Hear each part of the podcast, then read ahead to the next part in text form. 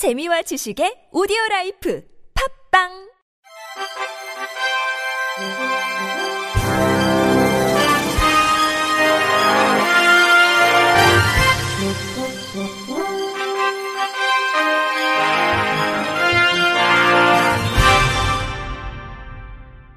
청취자 여러분 안녕하십니까? 8월 4일 화요일 KBS 뉴스입니다.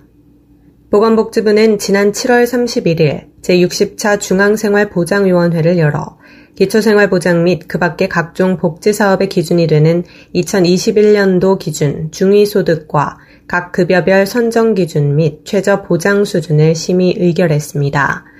내년도 기준 중위소득은 4인 가구 기준 올해 474만 9,174원 대비 2.68% 인상된 487만 6,290원으로 결정됐습니다. 4인 가구를 기준으로 급여별 선정 기준은 생계급여 146만 2,887원, 의료급여 195만 516원, 주거급여 219만 4,331원, 교육급여 243만 8,145원 이하로 의결됐습니다. 주거급여의 임차 가구에 대한 임차급여 지급 상한액인 임차가구 기준 임대료는 급지에 따라 3.2에서 16.7% 인상했습니다. 교육급여는 기존 항목 중심의 지원에서 벗어나 원격 교육 등 새로운 교육 활동 수요를 고려해 학생 개개인이 자율적으로 활용할 수 있는 교육 활동 지원비로 통합 지원합니다. 2020년도 중증장애인 국가공무원 경력 채용 시험에 역대 가장 많은 인원인 39명이 선발됐습니다. 중증장애인 경력 채용은 상대적으로 취업 여건이 어려운 중증장애인의 공직 진출 확대를 위해 2008년부터 매년 시행해 올해까지 총 323명이 공무원으로 임명됐습니다. 올해부터 8급 이하의 경우 중증장애인 공직 진입 문턱을 낮추기 위해 응시 요건을 기존 관련 분야 경력 3년 이상에서 2년 이상으로 학위 또한 석사 이상 졸업에서 학사 이상 졸업으로 완화했습니다. 합격자 평균 연령은 36.5세로 지난해 38.2세에 비해 다소 낮아졌고 최고령 합격자는 49세, 최연소 합격자는 25세입니다. 연령별로는 20대 6명, 30대 25명, 40대 8명이며 성별은 남성 27명, 여성 12명입니다. 직급별로는 7급 전문 경력관 3명, 8급 1명, 9급 35명이며 이들은 일반 행정, 전산 개발, 학생 심리 상담, 방호 등 다양한 분야에 임용될 예정입니다. 인사혁신처 황소종 인사처장은 앞으로도 중증장애인에 적합한 직무를 지속 발굴해 공직 내 장애인 고용 기회를 적극 확대해 나갈 계획이라며 임용 후에도 근로지원인과 보조 공학기기 지원 등을 통해 장애인 친화적 근무 환경을 조성하고 본인의 역량을 최대한 발휘할 수 있는 포용적 공직사회를 만들어 나가겠다고 말했습니다.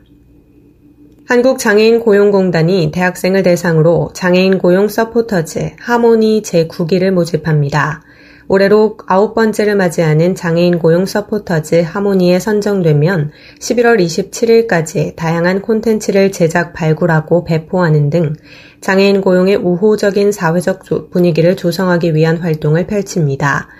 장애인 고용 서포터즈에게는 활동을 수행하기 위한 연수 과정을 거쳐 팀별 미션 등이 주어질 예정이며 서포터즈 활동이 종료된 후에는 활동 증명서와 함께 우수 활동팀을 선정해 상장과 상금을 수여합니다. 모집은 오는 30일까지 진행되며 자세한 사항은 한국장애인 고용공단 누리집 내 공지사항 게시판에 제9기 장애인 고용 서포터즈 모집 안내글을 확인하면 됩니다. 국민연금공단이 장애인 활동지원 서비스 우수 사례 공모전을 개최합니다.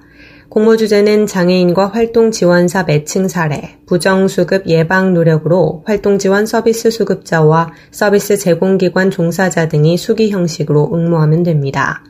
세부 내용은 장애인 활동지원 누리집에서 확인할 수 있고 응모 양식을 다운받아 작성 후 전자우편으로 다음 달 18일까지 전송하면 됩니다. 공단은 효과성, 충실성 등을 기준으로 총 9개의 우수 사례를 선정해 보건복지부 장관상, 국민연금공단 이사장상, 장려상과 상금을 수여할 예정입니다. 수상작은 장애인 활동 지원 누리집에 게시되며 서비스 제공기관 종사자와 이용자를 대상으로 교육 자료로 활용할 전망입니다. 한편 장애인 활동 지원 서비스는 혼자서 일상생활이 어려운 중증 장애인에게 활동 보조, 방문 간호, 방문 목욕 등의 서비스를 제공하는 사업으로 공단은 2011년부터 정부의 위탁을 받아 서비스 지원 방문 조사, 사후 관리 등의 업무를 수행하고 있습니다. 제주도 관광약자 접근성 안내센터가 관광약자 당사자 크리에이터 양성과정 교육생을 모집합니다. 이번 교육은 오는 9월부터 6주간 매주 토요일 스마트폰을 활용한 동영상 제작 방법, 카드뉴스 제작 방법을 위주로 진행됩니다. 교육을 수강한 교육생들은 제주에 접근 가능한 관광지를 답사한 후 동영상 또는 카드 뉴스를 제작하게 됩니다. 이 교육은 무료로 들을 수 있으며 크리에이터 활동 시에 소정의 활동비가 지급됩니다. 관광 약자 당사자 크리에이터 양성 과정에 참여할 수 있는 대상은 총 10명으로 제주에 거주하고 있는 장애인, 노약자, 임산부, 다문화 가정입니다. 신청 방법은 이지제주 누리집 공지사항에서 관련 서류를 내려받아 작성한 뒤 오는 14일까지 전자우편, 팩스, 방문 접수하면 됩니다. 전국 장애인 부모연대 읽기 쉬운 자료개발센터 알다가 오는 14일까지 발달장애인을 위한 읽기 쉬운 자료개발 전문가 양성과정 기초교육 참가자를 모집합니다. 이번 교육은 오는 19일, 20일, 26일 중 하루를 선택해 오후 2시부터 5시까지 실시간 온라인으로 진행됩니다. 교육 내용은 읽기 쉬운 자료 제작의 국내외 현황, 읽기 쉬운 자료 제작 과정에 대한 소개, 읽기 쉬운 자료개발센터 알다를 중심으로 진행됩니다. 한 강좌당 120명씩 수강 가능하며 교육비는 무료로 기초교육을 이수할 시 수료증 발급과 심화교육에 참여할 수 있는 자격이 주어집니다. 교육 대상은 발달장애인을 업무적으로 지원하는 공무원, 장애인 복지 관련 기관의 종사자와 발달장애인을 위한 읽기 쉬운 자료를 제작하는 관련 업무 종사자입니다. 신청 방법은 알다센터 누리집에서 신청서를 내려받아 작성한 뒤 전자우편으로 전송하거나 온라인 구글 신청으로 하면 됩니다.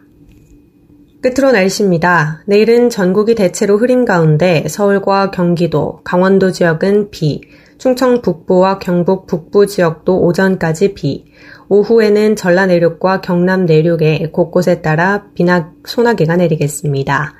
예상 강수량은 서울과 경기, 강원 영서, 충청 북부, 서해 5도 지역은 100에서 300mm, 강원 영동, 충청 남부, 경북 북부 지역은 50에서 100mm가 내리겠습니다. 내일 아침 최저 기온은 23도에서 26도, 낮 최고 기온은 26도에서 34도가 되겠습니다. 바다의 물결은 서해 앞바다 0.5에서 2.5m, 남해 앞바다 0.5에서 2m, 동해 앞바다 0.5에서 1.5m로 내리겠습니다. 이상으로 8월 4일 화요일 KBIC 뉴스를 마칩니다. 지금까지 제작의 이창훈, 진행의 조소혜였습니다. 고맙습니다. KBIC